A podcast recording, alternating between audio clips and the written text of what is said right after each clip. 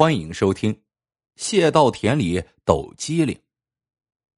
彭娜今年二十七岁，在市里一家公司上班，处了个男朋友叫小张。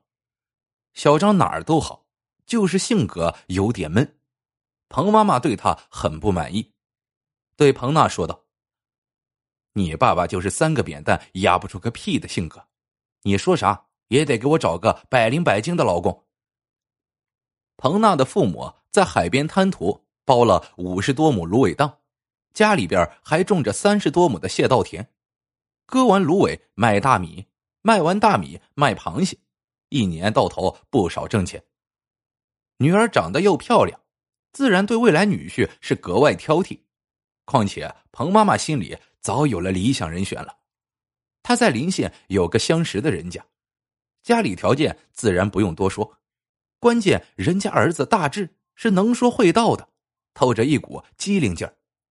彭妈妈一见就喜欢上了，她试着和大志妈妈一说，大志妈妈也喜出望外，那感情好呀。双方家长一起使劲，让俩孩子见面了。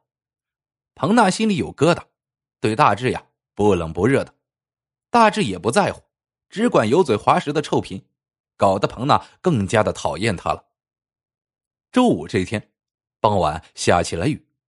彭娜站在公司楼下，正愁着怎么回乡下家中呢。就在这时，大志开着车过来了。他有些无奈的说：“这可不是我要献殷勤啊，是你妈和我妈说的，让我送你回家。”彭娜犹豫了一下，钻进了大志的车里。天很快黑了下来，轿车在这时也开进了乡间的路上。这时候雨已经停了，只见路中间有个人披着雨衣，正小心翼翼的骑着自行车。他见有车行驶过来，就打算往边上靠。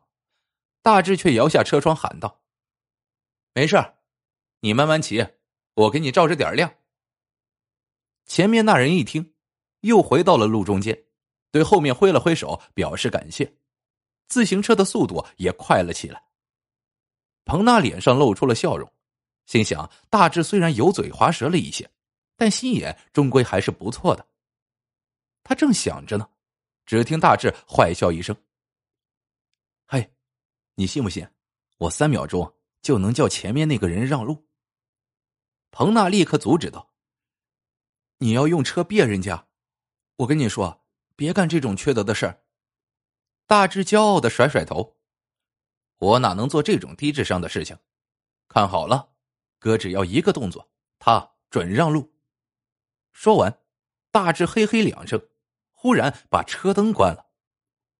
骑自行车的人忽然觉得眼前一片漆黑，顿时啥也看不见了，来不及反应，哎呦哎呦两声，居然栽倒在一旁的浅沟里去了。等他晕头转向的爬起来，汽车已经开远了。大志哈哈大笑，嘿。真是不小心，咋就掉下去了呢？他一副得意劲儿，浑然没注意到彭娜正满脸怒气，抱着肩膀不住冷笑。他打算回家就跟妈妈讲讲大志的这种机灵。没过多久，前方出现了一大片芦苇荡，雨过天晴，无数的飞虫被灯光吸引，在汽车的光柱里飞舞着。大志忽然降下车速。将远光变成了近光，用力按了两下喇叭。彭娜抬眼望去，只见路中间有一辆电动三轮车，慢吞吞的向前开着。骑车的是一位妇女，戴着顶草帽，穿着件白色跨栏背心。彭娜张了张嘴想说什么，又把话咽进了肚子里。三轮车慢得像只蜗牛，大致气呼呼的嘟囔：“你倒是往边上靠靠。”让我过去啊！可不管他怎么按喇叭，前边的女人都充耳不闻，就是在路中间磨蹭。大志眼珠一转，对彭娜说道：“你信不信？我还是只用车灯，就能让他呀乖乖的把路让出来？”彭娜阻止道：“别开玩笑，三轮车在进沟里，这可不是闹着玩的。而且人家三轮车也有车灯，你再关灯。”可就不好使了。肯定不会发生这种情况，我让他心服口服的靠边。话音刚落，大志立刻将近光灯换成了远光灯，把那女司机的后背照得一片雪白。仔细瞧，好戏就要开始了。彭娜瞪着眼睛盯着前面，真的看出了问题。只见女司机那件白背心的颜色，在车灯的照射下，居然慢慢变深了。彭娜揉了揉眼睛，再看，女司机的整个后背已经彻底变成了黑色。女司机忽然破口大骂，一扭车把，将三轮车拐到路边停了下来，摆脱了远光灯的照射，然后疯了般用毛巾使劲抽打着后背。大志欢快的按着喇叭。一溜烟超了过去。彭娜彻底傻眼了，吃惊的问他：“你是怎么做到的？”大志咧着嘴笑道：“你也是从小啊生活在芦苇荡边的人，竟然不知道这里是蚊子的天堂。这三轮车司机被强光照着，就成了蚊子们的活靶子。他再不躲开，蚊子呀都能把他给吃了。”彭娜打了个寒战。露出心疼的表情，接着又忍不住的笑了笑，指着前方说道：“我到家了。”大志疑惑的看向屋内，没点灯呀，家里没人。彭娜下了车，意味深长的笑了：“我爸骑着自行车去稻田捉螃蟹，准备招待你。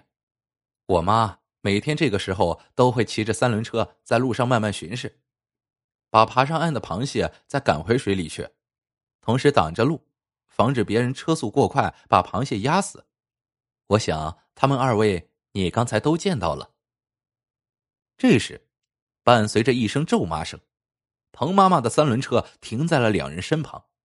她气急败坏的骂道：“大志，原来那个缺德鬼是你！”大志此时瞠目结舌，哪还有半点的机灵劲儿？彭娜笑着说道：“人家呀，可不止这点心眼儿。算算时间，我估计爸爸也快回来了。”大志此时尴尬不已，一溜烟的开着车跑了。彭妈妈余怒未消：“闺女，看来太机灵也未必是好事这个大志呀，一肚子装的都是坏心眼儿，还是小张实实在在，让人放心。”妈，我听您的。彭娜眉开眼笑的说道。这时，彭娜的手机响了，她掏出来看了一眼，顿时愣住了。大志发来了一条消息：“彭娜，我知道你有男朋友，其实我也有女朋友，但是呀，咱俩的妈妈都是控制欲超强的人，为了应付两位母后，大家都很纠结。你能从背影中认出叔叔阿姨，我的眼神也不比你差。”但是为什么我要这么做？现在你应该懂了。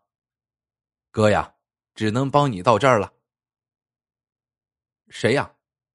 彭妈妈问道。彭娜回过神来，顺手删除了消息，说道：“是小张，他说明天来看望你。”